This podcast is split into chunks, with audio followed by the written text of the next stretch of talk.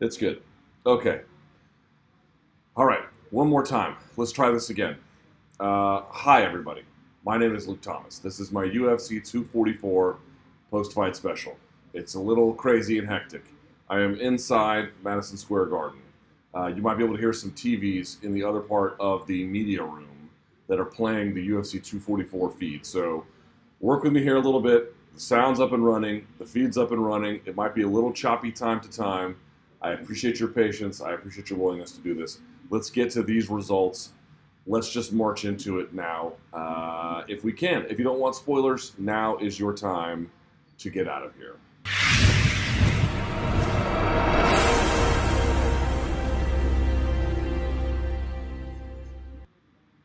Okay, here we are. Let's do this if we can. Let me pull up the results. UFC 244 is in the books. And um, wow, okay, what do we want to say? Again, if you don't want spoilers, now's the time to get out of here. In the meantime, like the video. I apologize for the early snafu. Uh, subscribe to the channel. Subscribe to the channel. Okay, so UFC 244 in the books. Um, this took place at Madison Square Garden, which is where I am right now. Bit of a crazy night. Security getting in here was ridiculous. In fact, we were supposed to have the post-fight presser at the Hulu Theater, but we can't get over there because of the security concerns, so we actually have to have it downstairs in the other part of the media room. Neither here nor there. Jorge Masvidal, in your main event, defeats Nate Diaz via TKO doctor stoppage at the end of the third round. So they fought three rounds. At the end of it, the ringside physician came and inspected a cut over the right eye, excuse me, of Nate Diaz and determined that he could no longer medically continue. Now, it's unclear exactly what he saw. By that I mean the following. Um, there is no argument you can credibly make that there was too much blood in his eye obstructing his vision. So it couldn't have been that. On the other hand, what it possibly could have been is that he looked inside the cut and saw bone. And maybe in seeing bone, he thought that this was going to be, uh, that this had reached a degree of medical severity that it merited stopping the fight. I saw Dan Hardy just a minute ago, and I, I sort of asked him, and we talked about that particular thought. He thought even if that was true, that if this fight had taken place in Las Vegas, that commission would just let it go. Like, oh yeah, even okay, there's bone, that's bad, but certain commissions aren't as squeamish necessarily as other commissions. That's his belief. I don't know if he's right, but that sounds actually pretty plausible, to be quite honest with you. So, to be clear, a very anticlimactic ending. It was it was good three rounds, and to Diaz's point, it was kind of heating up for him a little bit. We'll get to that in a second, but uh, your BMF title wrapped around the waist of Jorge Masvidal by Dwayne Johnson, also known as The Rock. It happened at the end of the third round. Both fighters suggesting that they'll run it back. If they run it back, and what the I would love to know more about the cause of the stoppage, the specific medical malady that the doctor saw that he wanted to prevent from getting worse.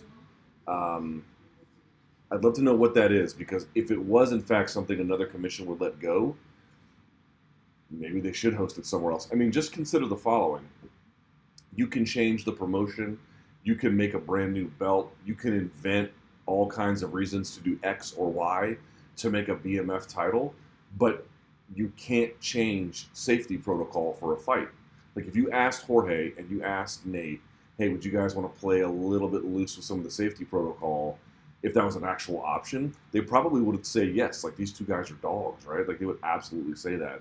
But the, the government's not going to allow that. But but if in interpreting the safety protocol, some commissions are a little bit more historically lenient, and I think you know you can make a case in the you know in terms of what Dan Hardy had said that Nevada is one of those.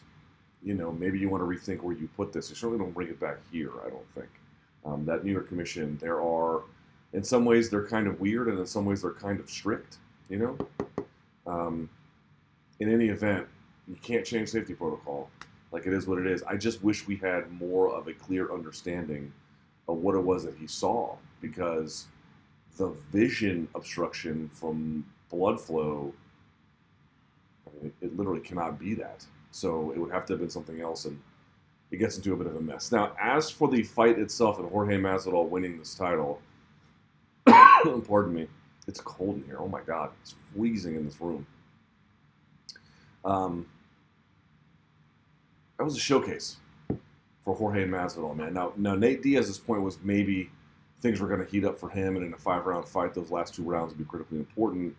You've seen that in other fights where that's the case. I think that's a little bit overstated. You've also seen in cases where he could lose, you know, one of the fourth or fifth rounds. It's not a guarantee that that's always the time he turns it on. But suffice to say, for a guy who likes to go the distance, it's fair to wonder if if he might have had his best outing in those two frames. We'll never know.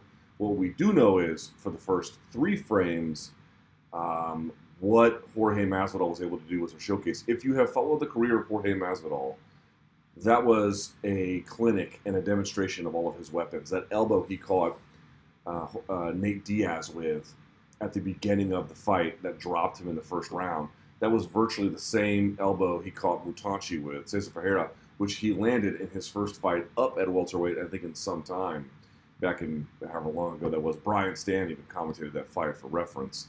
Um, some of the some of the jab crosses he was landing was the things he landed on Cerrone. Uh, that shuffle that Dominick Cruz had noted that was the that was the strategy he used against Till.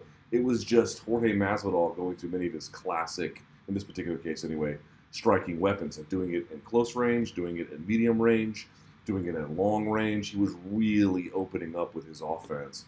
There is a difference in Jorge Masvidal a little bit. Now, again, you know, without seeing that fourth and fifth round, I don't want to go too far with this, but he does seem to prioritize. Um,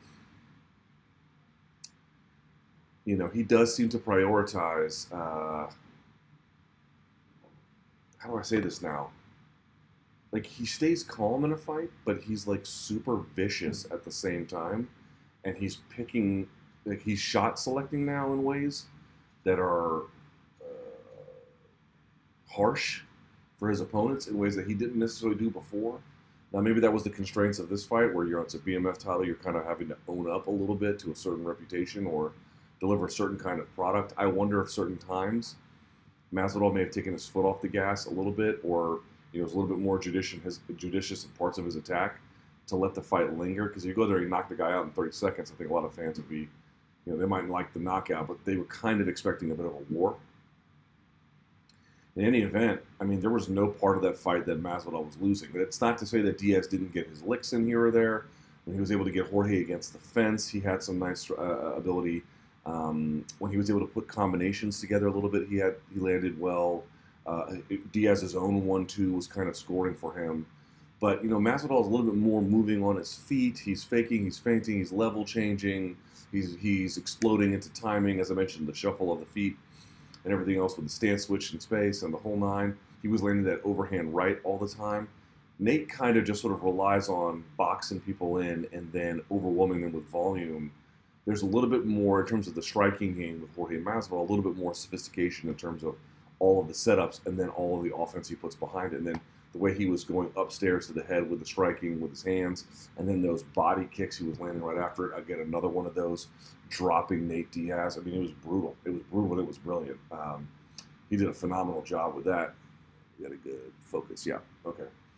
Uh, he did a phenomenal job with that. I thought he really kind of excelled in that regard, to be quite honest with you. And I didn't think he was really ever in a whole lot of trouble. That heel hook that Diaz tried, there was no there was no real heel hook there. There was no real bite on the ankle. There was no uh, isolation of the leg. There was no isolation of the other leg. Um, there was no positioning of the leg to turn it in a way right where you're holding a spot like it's you know it's going like that. Uh, there wasn't any of that. I mean, you know, if if Masvidal doesn't address it, you could get put into that kind of position. Okay, fair enough. But um, suffice to say, I thought Diaz looked, uh, you know, like himself you know, maybe he had an injury that prevented him from being that, but I thought Masvidal looked awesome. That was like that was that was Masvidal. I won't say at his very best, but pretty on point, pretty on point with all of his different weapons. Great defense, throwing the legs by, finding a good way to get ground and pounded. You could see there was various times where uh, Diaz was trying to lock up De La Riva inside De La Riva, and you saw Masvidal constantly break it, find new ways to do stuff. I mean, he did a great job. He did a great job. This was really a nice showcase for him. You know, well, I'm, I'm bitter that we didn't get a chance to see that fourth and fifth round because maybe he would have slowed down. I mean, you know, the funny part about Jorge Masvidal is, you know, what what have people always said about him? No one's ever said he was a bad fighter. Like, oh, what's he bad at? Is he bad at boxing? No. Is he bad at kickboxing? No. Is he bad at jiu-jitsu? No. Wrestling? No. Does he have bad cardio? No. So what's his problem? The problem was sometimes he would get uh, overconfident. You can hear John Morgan. He would get overconfident. He would, you know, take his foot off the gas a little bit in fights, or uh, sometimes he would, you know, in certain other fights, like the Till fight, he got dropped early, and in the Iaquinta fight, there was a bit of a back and forth at times, of course. But a lot of times, it's just he didn't stay focused. How about that? Didn't stay focused. You kind of wondered if he was going to stay focused in this one, given he had this bit of this breezy attitude. I mean, it didn't matter through the first three rounds because he was so vicious and violent with it. But you wonder if that would have continued. You make one or two mistakes, and then Diaz is all up on you, and now it's a completely different fight. It could have been that case. All we know is what we saw. You know, all for, for today, for today, all we really know is what we saw. What we saw was Masvidal looking amazing. He looked great. Looked really, really great. Uh, if you're a, if you're a Jorge Masvidal fan, you should take a lot of comfort in that. If you're a Diaz fan, I wouldn't necessarily say don't take comfort in it, but it wasn't, you know, through the first three rounds, it was not a particularly strong showing. You're just looking at a guy who had, I mean, we always knew that Masvidal had more tools, but it was on pretty stark display for long portions of that. Um, I just didn't feel like in any phase, in any particular moment, Nate was getting the better of it. He had moments where he landed he had moments where he had good defense. He had moments where there was a little bit of, you know, uh, making Masvidal answer for things. But the commentators even noted it. I mean, what pace was that fight being fought at? It was being fought at Jorge Masvidal's pace and his space as well. He looked good, man. He looked good. He looked really, really good. I'm, I'm kind of impressed by him. I mean, I've always been impressed by him, but um, God, you just didn't get all the, the questions answered. And it wasn't just a function of not getting all the questions answered, it's a function of getting some of the critical ones, right? The thing, I mean, eh, Jorge Masvidal has more split decision losses than any other fighter in UFC history. Would that have been something else that would have plagued them had this fight continued? Because the Askren fight and the Till fight, they just ended. So there was no way to know what happens when this goes, excuse me, really, really long what happens? We don't really know because um, he didn't let it go that long. Fair play to him. Nevertheless, it did. It doesn't let you know that like if it does go long, has the answer changed about some of the things that had affected his career negatively before? Gosh, I don't know, man. I really don't know. Let me make sure everything's running smoothly here. I want to make sure everything's going okay. Uh, yes, it looks pretty good. I forgot to mention this at the top of the show if you leave a donation in the live chat, I will answer your question at the end uh, of this particular presentation. So if you got any questions about Nate or Jorge or the event in general, there you go. By the way, let me say something that I thought was kind of interesting about this as well. You know, Nate walking out with his brother, and they had the West thing on, which I didn't know in real time what that was, but you know, the sort of branding about identity or territory, and then walking out with his brother who didn't have Reebok gear on. He was sort of just escorting him there. And then for Jorge to walk out in the same kind of way with the East, but then with Roberto Duran. By the way, I've been to Roberto's Duran's bar in Panama. It was a true story. So I went to Panama City, Panama, because uh, uh, my wife has an uncle there. Uh, and we went, and he's like, "Yo, we can go to this bar. It's called it's called Duran's, and you can go there, and you walk in, and it's a shrine to him, in the following way: newspapers with him in English or in Spanish framed with like you know Duran wins or whatever. Um, all of his old boxing shorts, gloves, sign, and then there's TVs that are on, and the TVs are doing one of two things. In one case, they're showing his old fights. In the other case, and he was there doing it, it's karaoke. We walk in there, it's like this museum to Roberto Duran. Anyone who's ever been to Duran's can tell you this. And uh, there he was, just doing karaoke right in the middle of it. And uh, like drinking and inviting people to hang out and like just having a grand time. Food sucked. It was not. It was not good, but um, that was interesting. I thought. Uh, in any event, so then he walks out with that, and you're like, "Wow, man!" And then the lighting on the on the which they've done which they've done before like Strikeforce style when they bring it down and it's just all the lights are up except what's on the octagon, and then the ring apron has its own lighting system. So what the UFC's responsibilities are in terms of what the UFC can and should be doing, I thought they did a pretty good job. I thought they did a good job in helping to make this a bigger atmosphere, a bigger fight. I thought they did great. Hey, come on in. It's Danny Segura. I heard your voice. There, there he is. Come on, say hi. Camera's right there. Yeah. What's up, everybody? Woo! Crazy, crazy outcome, right? What'd you think about the cut? Uh, so it looked bad. It looked bad. It was. It But there was not a lot of blood. There wasn't a lot of blood. Nate Diaz was clearly wiping it. It was. It was bothering him, but he wasn't impaired by it because he wasn't. He's clearly not impaired by it because you know he wasn't getting hit where where the cut was right. As far as like he, he wasn't seeing, he wasn't missing shots that were coming at him. Uh, there's definitely a lot more worse cuts that we've seen. And Jorge Masvidal, since day one, he did not want to fight in New York. This is one of the reasons why. The commission in New York is a weird one. I mean, le- MMA has only been legal here for a little bit. Still a, commission that's very new, dealing with all these kinds of things. Unlike Vegas, that has a tons of tons of experience doing this. So, uh, yeah, this is this is one of the reasons why Jorge Masvidal didn't want to fight here. And at least there's going to be a rematch, right? Yeah, and the other part, assume. the other part for me was, you know, you can make a new belt.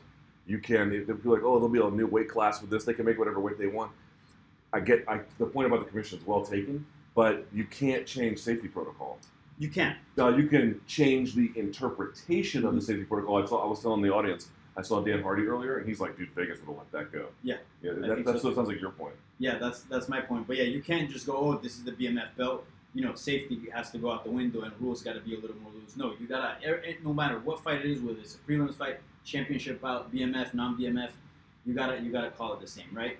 Uh, Also, let me quickly add what I would like to see is if you medically stop a main event, the doctor should have to explain why. Yeah. Like, I'm not here to challenge the doctor. I'm not a fucking doctor. I don't know. But even just a written statement here's what I saw, here's why I stopped it. I think the public should know. yeah, I think there has to be. You gotta respond for your actions, right? We gotta know why you thought that was the right call. Because if, if you're not held accountable to what you do, then it, we're prone to see bad things happen, right? Bad calls because there is no there is no repercussion. There is no uh, there is no answer, right?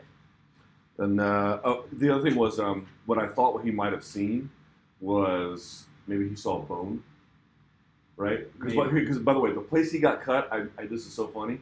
You were at the media day. Yeah. Nate was sitting there. That was the one part of his face you could look at. Like, to my, you've seen Jorge up close. Yeah. He doesn't have too much visible scarring. No, Nate Nate, Nate has. You go up to him, dude. He's got super visible scarring, super visible, and he got cut right there, right away.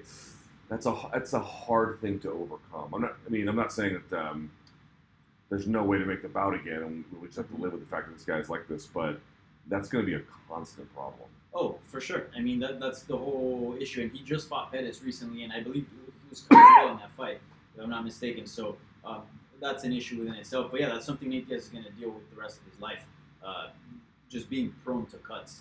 And uh, we'll, we'll see what happens if, if they book a rematch. I, I did think Nate Diaz was picking up steam as the fight was going on. You know, he was landing a little bit more combos, but it, it was also kind of clear that Jorge Jorge was Jorge in was control by far. Jorge Yeah. won those rounds. You could even He's- argue a couple of those might have been 10-8. I thought the second was uh, a 10 8. That's where he dropped him with, with the head kick, right? Yeah. Yeah. Uh, overall overall impressions of Masvidal. Masvidal is looking good, and a lot of people will see this fight, and especially Colby and a few other welterweights have, have made about it like this is you know a journeyman fight. But right there, I saw a world class fighter. Right there, we saw uh, world class striking, world class uh, ground and pound. I mean, the guy looked really, really good. Not many people can do that to Nate Diaz. And uh, yeah, I think this guy, whatever he decides to do next, whether it's the rematch or anything, he's a top welterweight. All right. Yeah. All right. What are you up to? I'm out of here. Press conference is, is going on uh, right now. Um, so yeah, we're gonna talk to I believe Wonder Boy is, is up first. Is David down there? Uh, I'm not sure. I gotta check, but I assume he's he's gonna be down there, and I'm sure he's not gonna be happy with what happened. Like, Keep coming back to New York. I'm sure it's smart. Yeah. All right, let me plug this back on. Thank you, buddy. Thank you. Go follow Danny. All right, on various other social media channels. Uh, make sure this is going all right. Let's see how it looks. Okay. So, I'm not sure what else to say about the fight. Um, I have to go back and look at some of the techniques that were employed. Um, a lot of flat-footedness. I think you know it was just a bad matchup for Nate in a lot of ways, where he's just kind of flat and plods. and then you got Jorge who's kind of bouncy, bouncy, bouncy, and that's fine. There's ways around that, but when Nate doesn't throw a lot of leg kicks, uh, it's just hard to counteract that. You got to slow him down. I did see one thing. Nate was starting to go to the body a little bit late in that fight.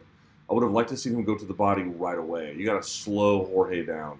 Easier said than done, of course. I mean, who am I? But I'm just saying, if you're not going to go attack, uh, if you're not going to attack the legs, uh, attacking the body is a good idea anyway. But then, especially an important consideration, if you've got a guy who's mobile and who can, you know, who, who in fact not merely can be mobile, but you know relies a little bit on that mobility, which is a good idea as well. You got to challenge that. You got to challenge that a little bit. So we'll see what happens next time. We'll see where they put this. We'll see what the fights look like. We'll see what Nate looks like. But that scar tissue he had, man, I was at media day. In fact, you can look at some of my pictures on my Instagram. You can see it because it actually is shot from that angle. It's this over here, right? It's his right eye. Yeah, um, it looked bad. It looked real bad. That's a thing that's going to keep happening. He's got he's like one of those like pit bulls you see that have been dog fighting forever. He's got you know faces all scarred up. You can you can see quite evidently. Uh, we'll come back to it. If you got questions, of course, donate the super chat. We'll come back to those. Like the video, subscribe to the channel. Okay, let's go down the uh, the line here a little bit if we can. Darren Till defeating Kelvin Gastelum. Weird ass split decision 27 30, 29 28, and 30 27. Somehow, I you know, if you wanted to give one round to Gastelum, I suppose you could. I guess maybe the second or the third. So, I mean, maybe. I'm not even sure exactly which one you would give. But to give three, I mean, that had to have been there's only two explanations for that. One, um, there's a math error, and they're attributing the wrong score to the wrong fighter, or the right score to the wrong fighter. Or two, you just have a judge that is so profoundly incompetent that they don't need to be here anymore. You know, and I'm one of these guys who very rarely cries robbery, and if Gastelum had won, I don't know that I would have cried robbery. I mean, it really all depends. But if he had gotten, if he had won, let's say, let's put it this way, if he had won via split and those two splits were both 30-27s, I would cry robbery because that is, you know, it's it's it's almost impossible to understand how you could come to that kind of like on what planet did he? I mean, it wasn't like there was some kind of tsunami from Darren Till. I okay, I recognize, but whoever was landing the most effective, it was clearly him. Let's talk about Darren Till for just a second beyond the crazy scorecard. Kelvin didn't look bad by any stretch. He just Darren Till, you know, let me have a mea culpa here. I, I thought that that you know, not that I was sure that Darren Till was going to lose because I don't like MMA predictions, but I wasn't sure it was a good idea. And we'll talk about this with Kevin Lee a little bit later too. Like you know, these guys not just I'm going to make a switch and then just fight really tough established dudes in that division. Now Gillespie is not, but there was obviously this the sense that he was some kind of um, present and then future threat to the division. But in the case of Till, I was like, man, that's a really you know you have a guy in in in uh, in Gastelum who can slip, get on the inside, and you know who hits hard and is experienced. And Till's not going to be one of the bigger middleweights he's ever faced. And I mean, there's so many reasons to think it was a bad idea anyway. And then you had Till coming off two back-to-back losses, like and bad ones at that. and uh, God, Till looked good, man he didn't look dominant. It looked to me like he was in the early stages of finding a new strategy. Let me give you a perfect example of this. You know how he commonly, when he likes to stand in place, he stays flat on his feet at times, at times, and he does that lean, and then the strike goes in front of him. He didn't do it hardly, I don't think one time maybe in this fight. What he did do was stayed on his feet, right? Moving side to side, in and out, circling, circling, circling. He was never a stationary target. It was so hard for Gastelum to get a beat on him. And then in the middle of that, he was push kicking, he was leg kicking, he was leg kicking so much. When Gastelum tried to blitz on him, you know what he did? He initiated the clinch in that space, or he, at least he would duck down and like shell up into him, rather than trying to do what Israel Adesanya did, which was we know Till's got good offense, but let's put offense in place in a system that is defensively responsible and in a place where he's got the energy to execute that vision. And he did. And he did. Good for Darren Till. Didn't get here till Thursday. Made weight, no problem. Wasn't a drama queen. There wasn't a whole lot. I mean, there was talk about his future, of course, because he's an important figure. He's the. Uh, I had the guys from BT Sport like unequivocal. They're like, he's the most important UK fighter right now. Obviously, since Michael Bisping retired, and uh, you know, active in that sense. Um, and he needed a big win, and he was, I mean, biting off. I thought, he, you know, I didn't know for sure, but I kind of thought he was biting off more than he could chew. And he had, I mean, it was even another thing he was doing when he was coming forward and landing a punch or two. He didn't land a punch or two and then like wait for a counter and then go after it. You know what he was doing? He was pivoting on the front leg. Did you guys see that? It was wop wop whoop, and then he was turning all the way around Gastelum, and not all the way around, but like doing a 180 around him so that Gastelum could never get a beat on him. And then he was going side to side, in and out, faking, feinting the whole bit, leg kicking, circling. Dude, it was brilliant. It was brilliant. It's like, wow, this dude can like, he's he's he's he's fleet of foot. Now he does stand a little bit like this. It's a lot like the Luke Rockhold style of defense, where it's not a lot of this, but if you can keep your feet moving and you can go constantly, you know, I'm not saying you don't need to have good head movement. Good head movement is always better than not, but the, the results speak for themselves the results speak for themselves. Um, you know, I thought Kelvin Gastelum he was he was having some success in terms of like setting up and finding the takedown in the third. You would have wondered where that was a little bit before, um, because he just couldn't find a way to get in and get an opponent to be there in the way that Adesanya was, either because they were clinched or because he was turning on an angle and resetting the experience, or because he was getting out of the way. He just didn't have that same setup you would have thought that maybe, and this is a crazy thought, but maybe he would have benefited with a system where uh, Till came to him as opposed to going to Till. I don't know that for sure. I'd have to think about that a little bit more. I'm sort of, you know, this I'm doing this in real time, so I can't say with a uh, incredibly strong degree of certainty about that. But I do wonder. I do wonder about that. Um, because just trying to walk him down and then follow him rather than cutting him off, you know, you're following like this rather than, you know, uh, stopping a guy. Um, it didn't work. Not, not very effectively. It didn't work. Maybe it would have been different in a five round fight. Kind of felt like we should have seen one of those five rounds, but all right, it's the way it is, man. Three rounder. Um, tough, tough two fight stretch for Gastelum. Didn't take a ton of abuse in this one. Leg got chewed up, but uh, I'm not certainly not the Adesanya fight, but um, he's got some retooling to do. He's got some retooling to do. Just a little bit too reactive, a little bit too slow to make adjustment. Easier said than done, of course, but a little, a little bit in that in that regard, a little bit. We'll come back to it, of course. Uh, real quickly, Stephen Thompson defeating Vicente Luque, 30-26 on two scorecards, 29-27. I'll just say this about this fight. You know what it looked like to me? Not so much in the third round, but in the first two rounds. It looked to me like Wonder Boy was a little bit, like he was doing his stick and move thing.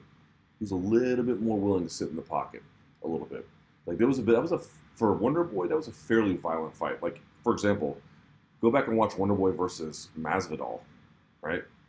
It doesn't look like that. Like he was sticking and moving so I don't know if it's an aging thing or he just wanted to fight a guy like this, or it was some kind of particular way to draw out the opponent to get to land more. Like I'm gonna have to eat a little bit to get the most open shots. I'd have to ask him more about it, but it definitely looked to me like he was a little bit more willing to like stick and move, but sit a little bit longer than he normally would have. Like I'm gonna pop, pull, bop, bop, wait a second for another one, and then move versus pop, pop, move. You know, it was just there was just there was just these slow accumulation of, of moments where you thought to yourself, dude, he's he's trading a little bit more than normal. Nothing too crazy, but noticeable. In the end, he looked good. It's a nice win for him. Vicente Luque kind of getting overwhelmed in the end, had a hard time dealing with the movement. He was able to find some of the shots to the head a little bit, but uh, again, not a lot of not a ton of body work. Would you would have thought that would have been a good opportunity for him if you're not going to kick the legs, you got to go to the body. And didn't see a ton of that. So, uh, look, Wonder Boy's a hard guy to fight, of course, you know. So you don't want to be overly critical, but at the same time, some of the more common avenues of offense, you know, weren't fully explored. But I wonder about Wonder Boy. That was an interesting moment. At 37, it's like, is he slowing down? Is this a strategy? Was the strategy like for all fighters or just this particular one? You know, for terms of opponents, I don't know. I don't know. It's interesting. Uh, Derrick Lewis defeating Blagoi Ivanov, split decision, 30-27, 29-28, 28-29. Uh, I'm not exactly sure what he said about Trump. I didn't quite hear that, but uh, Lewis is funny, right? He fights in spurts. You know, he's like Yoel Romero, takes his time, you know, um, underhooks against the fence, makes kind of stays out of trouble, stays on his feet, and then in moments where there's a little bit of separation, he just sort of goes after a guy. You know, Francis doesn't exactly do that. Francis kind of sits there and waits on people, Francis and Ngannou, and then he fires, you know, punches in tight spaces. Dude, like Derrick Lewis comes at you like a fucking axe murderer, where he's like coming with these like huge punches and like ah, like he's chasing these dudes like as they're backing up along the fence line, like ah, you know, coming at him. It's, it must be frightening to see something like that. When a guy is that big on power. Now he whiffed on a lot of those, but he landed a lot of them too. Blagoi Ivanov must just have a ridiculous chin, an absolutely ridiculous chin.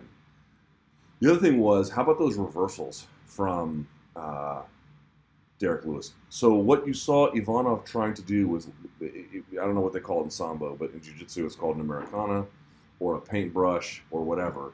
And the idea is that the hand goes backwards and the elbow goes forwards.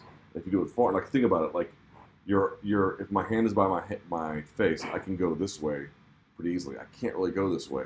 So jiu-jitsu is to take things where they're not supposed to go, right? But people kind of mess this up a little bit. Like like if my elbow comes up, I'm not really in any any stress here.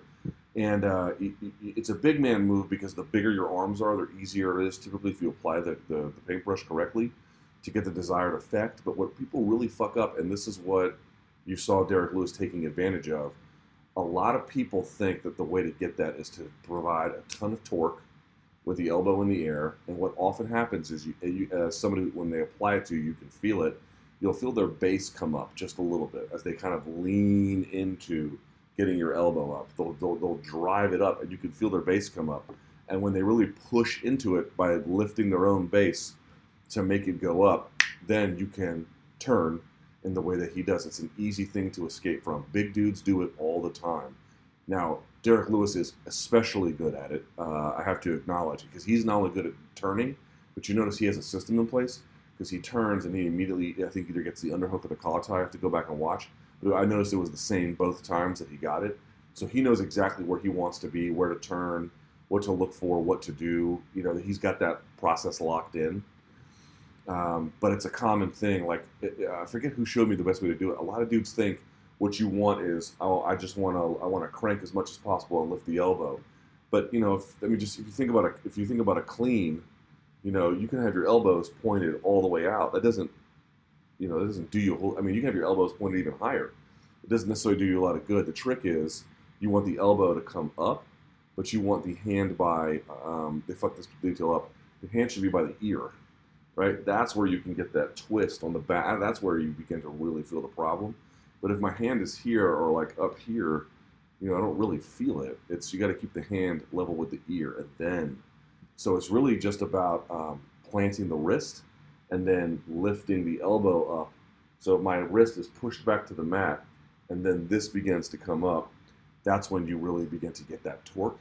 He was not doing that. The he was, I mean, it was almost like this you know, my elbow's high in the air, but is my shoulder integrity or you know my you know any part of this is that is that in any danger? There's no danger here, and that's what he was doing. And then when you feel the weight come up off their base, you turn, you explode. So that's really what he was. That's what that's what you saw there a little bit, and it fits his style. It's like I'm not even going to try to resist the guard pass. You can have the guard pass. Go for the go for the paintbrush. But when you push and I feel your base come up, I'm going to turn it's you know I'm not suggesting that's a way for every kid out there to learn how to fight, but it works for Yoel Romero, and it works for Derrick Lewis. He got the win today, a little bit by the skin of his teeth, but he got the win. The other part about that is, I wondered about his um, his back. Now, hopefully, we'll get a chance to talk to him later, but he has had you know notorious back issues. Didn't seem to me like they were in play. Could be wrong. Uh, hopefully, they're they're in the past. Um, but that has historically been something that has been a bit of an issue for him, just not this time. So that was nice to see. I think, right? I think I think that's something that we were able to witness. Uh, kind of interesting. Uh, how about this one? Kevin Lee defeating Gregor Gillespie, 247 in round one. Dude, here's another one.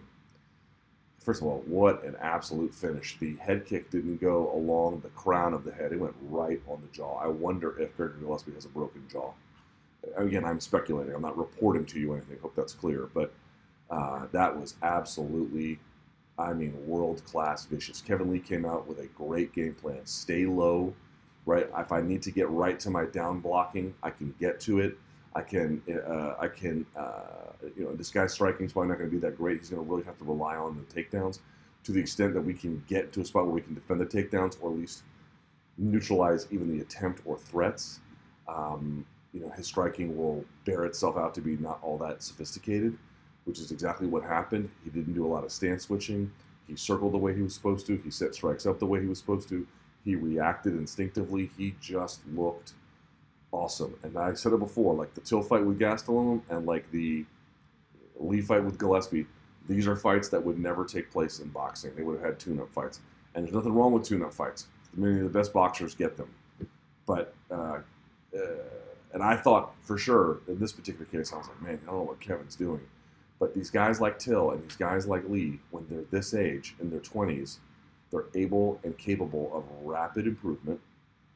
And in that rapid improvement, fight over fight if they really get the right idea and the right coach and the right change for till the weight class and not relying on a lot of that lean defense among other things for lee getting a good game plan getting someone to focus on him um, obviously making sure the weight cut was okay it just it puts them in these spaces where they can not only grow as fighters and get nice wins um, but it can maximize their abilities like the worst thing in the world i've said it before the worst thing in the world is for a fighter to not let you know who they really are because they can't maximize their potential. Um, it looks to me like you know Lee has more work to do, and Till and many others, but they took big steps. They took big steps in terms of growth, in terms of showing character, in terms of uh, answering for difficult challenges, and in terms of just maturation as a professional in terms of the craft. You know, they did. They just looked a lot better. They looked a lot better. And Lee, man, god damn, that was so vicious. That right hand that led to the head kick. You know, mixing it up, not hesitating, finding the right range, totally accurate, catching him off guard. Dude, it was nasty. Gregor Gillespie was one of these guys. People were like, he's he the guy to beat, you know, Nurmagomedov. Uh, you know, maybe in a fight with Nurmagomedov, it would go differently. Red styles make fights. It would be a wrestling contest, but people have been sleeping on Kevin Lee. Kevin Lee pisses people off on social media and with some of the things he says in, meet, in, in interviews. And yes, he had some bad losses, to be clear. The Iaquinta loss I thought was especially so. But they're so young, dude. They're so young. You cannot write these guys off. You've got to give them another chance to really maximize that potential. And because you saw Till make changes, and because you saw Lee make changes, or as aforementioned, Justin Gaethje make changes, then you then you can have some confidence that they're doing the things that they're supposed to be doing, right? And that they can they can hit another gear. Uh, Corey Anderson defeating Johnny Walker. Johnny Walker doing all this stuff, and then Corey Anderson just clinical boxing, you know, finding a moment to land the right hand and then never letting off of them. People said the stoppage was early. I mean, if they let it go a little longer, I wouldn't. I wouldn't have cared. But if you get hit like that, and the only reason you stay up is because the fence saves you, I don't. You know, it, it to me, it's not that early. So I'm not. I'm not suggesting to you it's like the most perfect stoppage I've ever seen. But am I especially horrified at the at the timing of it? No. Moreover, you know, this is the point about Johnny Walker. If you watched him in Jungle Fight, it's like you know, he had these amazing wins in UFC. Don't want to take anything away from him. He will probably have amazing wins going forward. But there's just, you know, there's a lot of questions about his upside that we just didn't have good, clean answers to. I think that, that some of the losses to Corey Anderson have defined him a little bit, and then some of the wins he had, you know, before this he had three uh, decision wins in a row, and I think that had kind of defined him. And so we'd gotten this place of like exciting potential versus you know hardened sense of someone's basic ability and that can get you into trouble like again there's a tonight was about less on the main event but tonight was about people showing that there's another gear to themselves Now, maybe Nate would have had that chance had the main event kept going.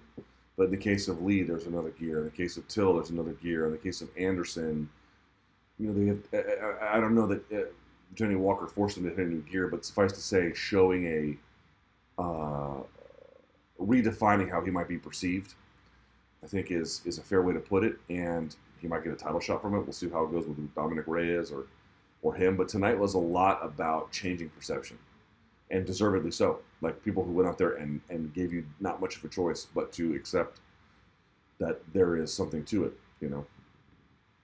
Um, nice win. nice win by Corey Anderson. Uh, Shane Burgos defeating Makwan Amirkhani at 4:32 of the third round. Tough first round for Burgos. Uh, Amirkhani was kind of all over him, hitting him with the locked hands, staying strong, staying on top. But dude, when he faded, he faded hard. I kind of thought Kavanaugh could have thrown the towel in the third round. They didn't. In fact, I asked them about. I asked Burgos and uh, Tiger Schulman about it. They both agreed that the towel should have been thrown. Um, you know, what was the point of taking the beating? That dude was taking a hellacious beating. And then this is my point. We talked about the other guys who didn't go to the body for their mobile opponents. Burgos did. Now, he had a different kind of opponent in the sense that they were not, you know, fleet of foot in that way. But just look at what the body work did. Body work not merely on the feet. When he was on the ground, they had the body work. You know, just sitting in side control crucifix, just rib roasting him, bro. So Shane Burgos looked great. Always exciting, that guy. Uh, how about Edmen Shahbazyan defeating Brad Tavares? This was one I was watching.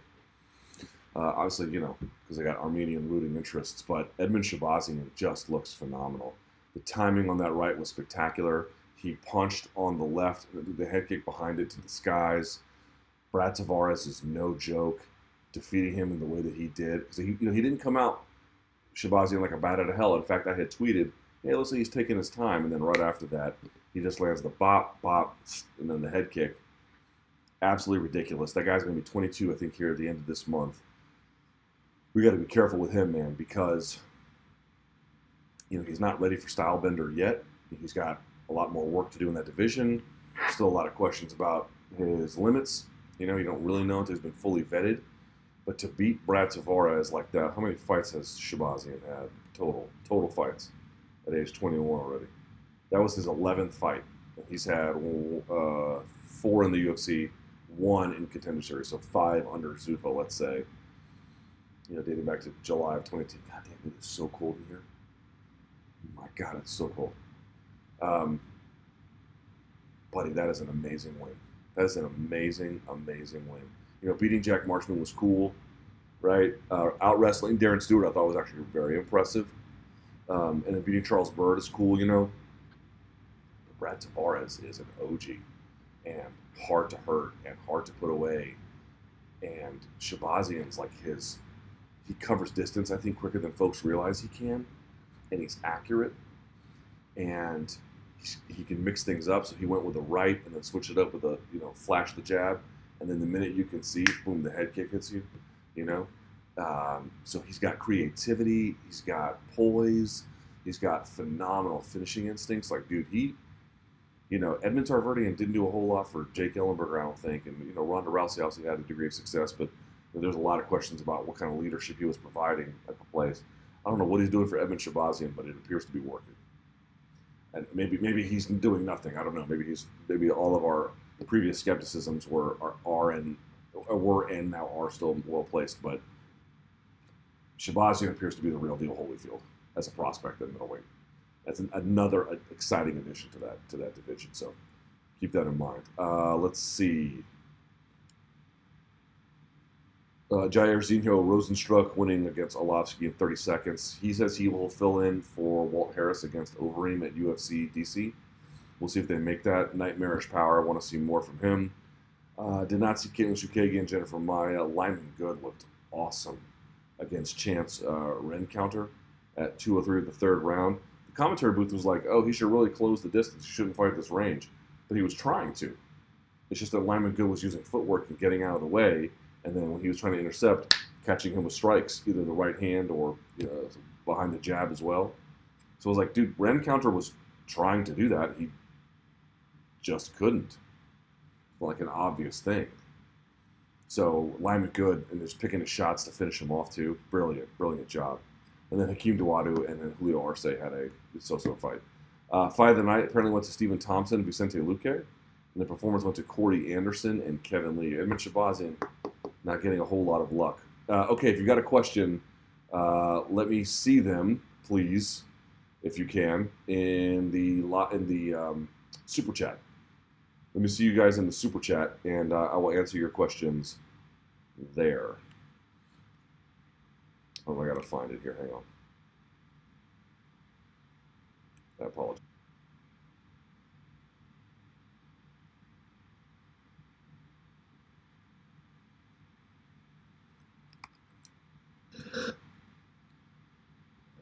One second.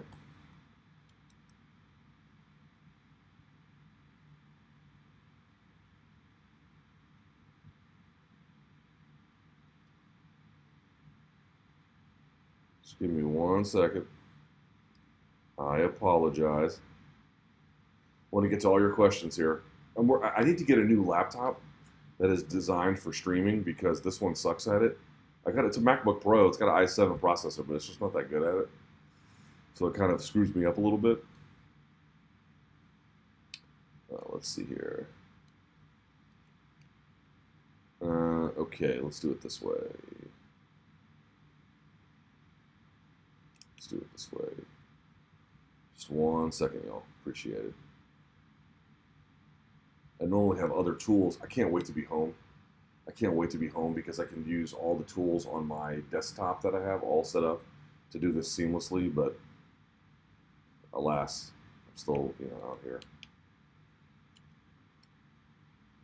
All right, let's do this. Uh, uh, uh, uh. All right, let's see.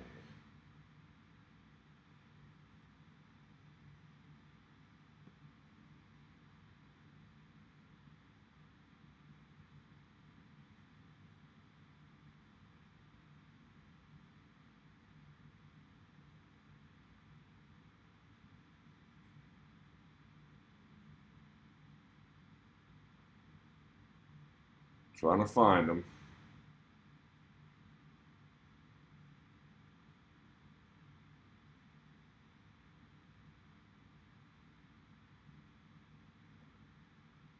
So it says MAGA Bernie 2020. That's what y'all want to spend money on. By all means. Uh, Kevin Lee wants Islam Makhachev next. Not exactly, this person says. That's half right. He said he'd be interested in it. He preferred the fight to be in Russia, right? So that's the issue there. So that's sort of right, but not exactly. Uh, let's see. Oh, here we go. Here we go. Okay. Someone says from Notorious VC, can y'all just cheer Trump so he stops making public appearances for a standing ovation? Pat on the back after taking out al Baghdadi. Whatever. Uh, someone says lynch the doctor. I w- I don't want to lynch the doctor. I would like to hear the doctor explain himself and they should because they work for the public. Uh, Trey Love says, put out a hit on the doctor. Please don't do that. Kevin Lee is the real BMF for killing Gillespie, this person says from Bart. Uh, he, a lot of BMFs in their own right tonight. Then Nate, his power seemed to be more significant there.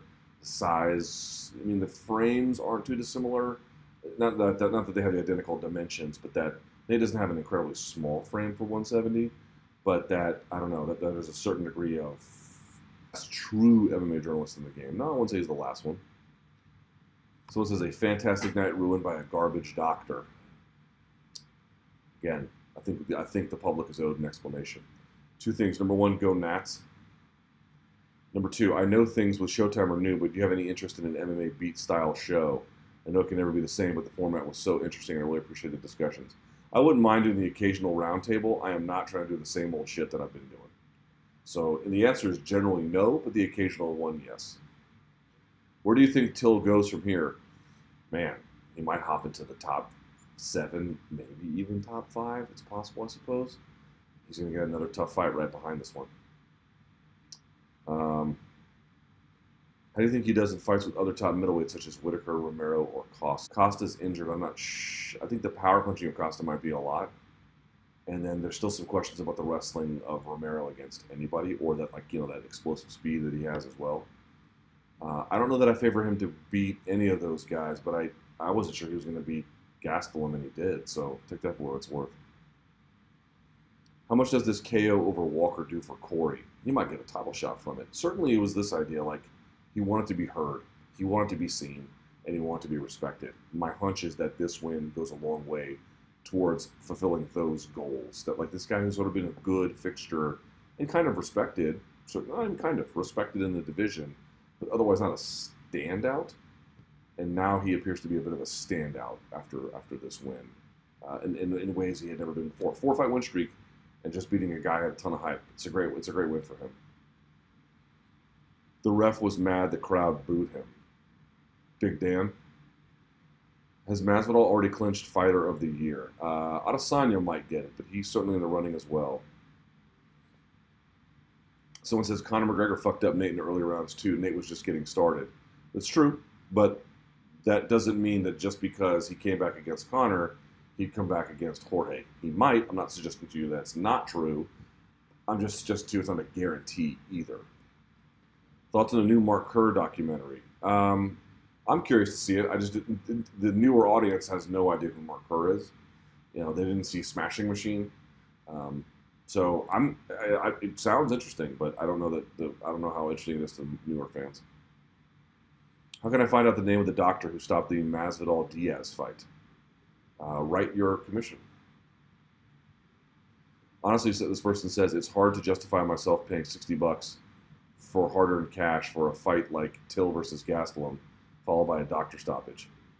I can't afford 60 bucks to be disappointed, but there's no guarantees. It could have been a great fight in the way that would have been pleasing to you for Till Gastelum, and then a main event that delivered. I agree. There's probably some things that could be different next time in terms of these kinds of contests and where you put them and who's in charge, but they can't always be interesting. It's just the way it goes. Uh, someone says, thanks for all your work. Thank you as well. I appreciate it. This person says, Trump licks taint. I doubt that's true, but okay. Uh, Austin says, what's next for Jorge? Forget the rematch. This should put him in the next title contender, right? Gang, gang, buzz, buzz. It might, unless they decide to really run this one back. It just really depends what happens at 245. Because if Jorge wins and then Colby wins, they might do that one. They might do that one.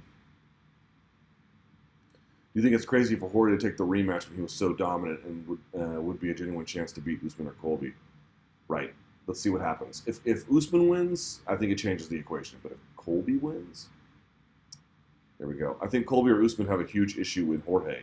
The guy's cardio looked super on point. By the way, your external mic isn't on. It's your laptop mic picking up the sound. All right, it might be. No, it can't be because it's running through the camera, so that can't be right. For example.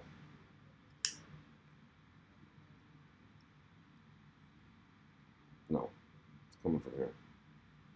Oh, it might not be. I don't know. You know what?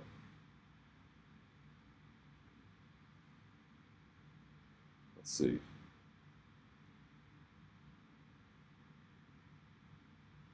Properties. Yeah, you're right, it is. Fuck.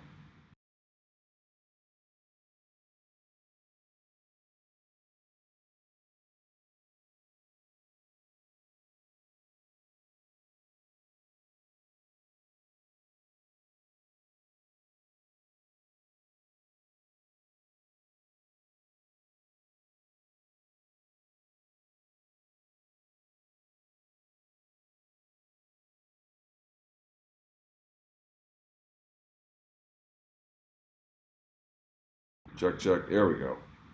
Check, check. Hang on now. Let's try it one more time.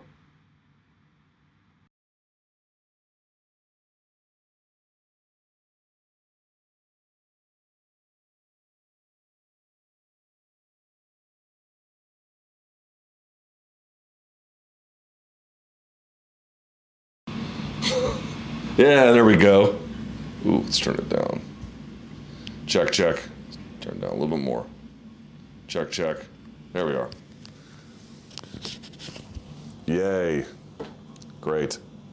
What a fucking idiot I am. Um, that was a night won by the underdogs. Yes, it was. Many of them. Uh, thanks for being a long time dog. Thank you. Is if Nate won, would he be a Hall of Famer? Hard to say. Till versus Izzy next. I don't think so. I think that Romero fight's going to be next. LT, have you ever been so frustrated and jaded with MMA that you've considered covering a different sport or doing a different line of work? Yeah, all the time. Sport is filled with weirdos, man. Uh, let's see. Should Till fight Adesanya next? No. Is this more proof the UFC should avoid New York with big pay-per-views? They can't because they love coming here, and the gate is good. Although the gate's even higher in, in Las Vegas, but it's just good to be visible. It's good to be out here. But I think you have to be a little bit more careful in terms of the consideration about what kind of fights they put out here. I would say that. I think Conor still wants to fight Jorge after that. Probably, but not a good idea for him. Uh, let's see. Was the doc swayed by their trajectory of the fight? Again, without having them speak, it's impossible to know, but I probably doubt that. Someone says it doesn't matter if Jorge was winning or not. Actually, it does. Nate deserved to go all the rounds. I mean, I'm sympathetic to the idea, but okay.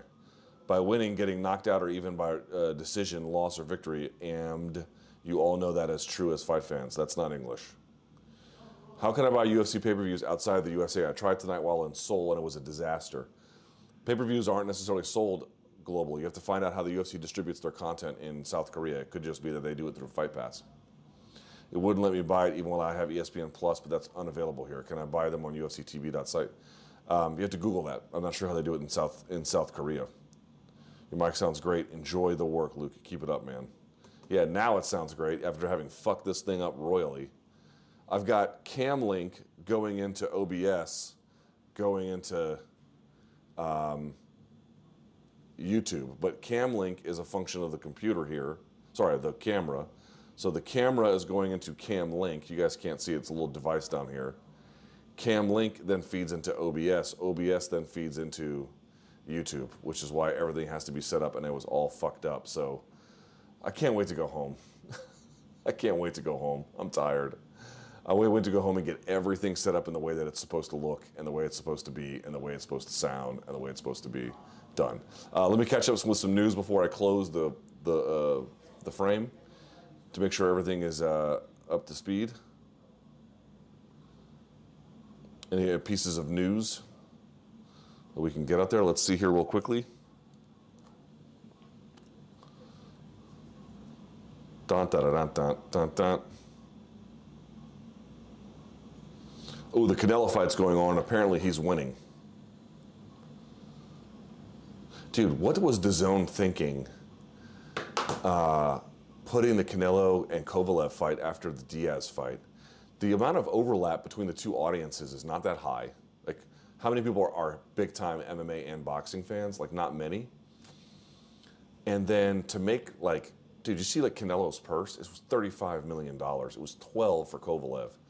Like, the A side of this fight isn't going to make as from the BMF fight isn't even going to make as much as the B side to Canelo's fight. Canelo's the biggest star in global combat sports, I would argue, or at least certainly among the top of the heap. And they're making him wait for this fight. Like, don't get me wrong, like everyone just do their business. Like, UFC shouldn't wait on them, and DAZN shouldn't wait on every party. Just move in the the way they're supposed to move. But to see have Kovalev just sitting there waiting for this fight to end, I, I don't know. It just seemed it seemed weird to me. I I don't know that I understood it.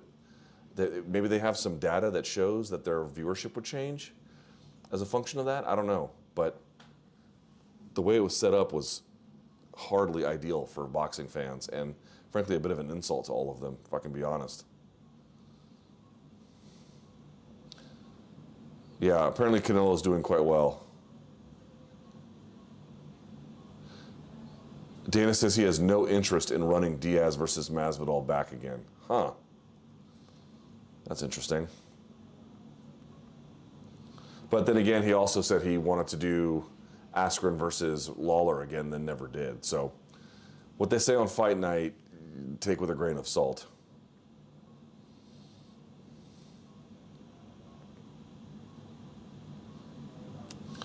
Derrick Lewis says he wishes Obama would have gone to one of his fights when he was president.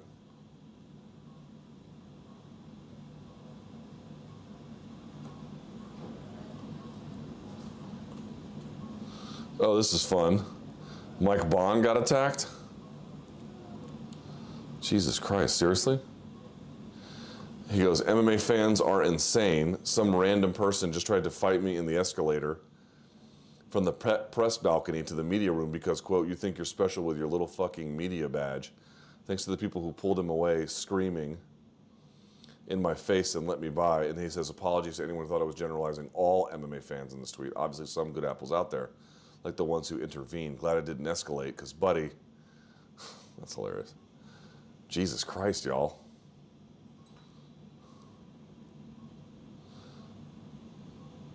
That's wild. Uh, in any event, okay, if you have any questions, email me, lukethomasnews at gmail.com. Like the video, subscribe to the channel. I can't wait to go home. In part because I haven't slept properly in a long time, and then two, because all of my tech issues at home, a lot easier to fix when I've got everything set up and I'm not doing this on the road. Yeah? But I appreciate your patience. You guys have been, I mean, I've been doing stuff on the road now for three weeks because I've been doing it in part of the vacation.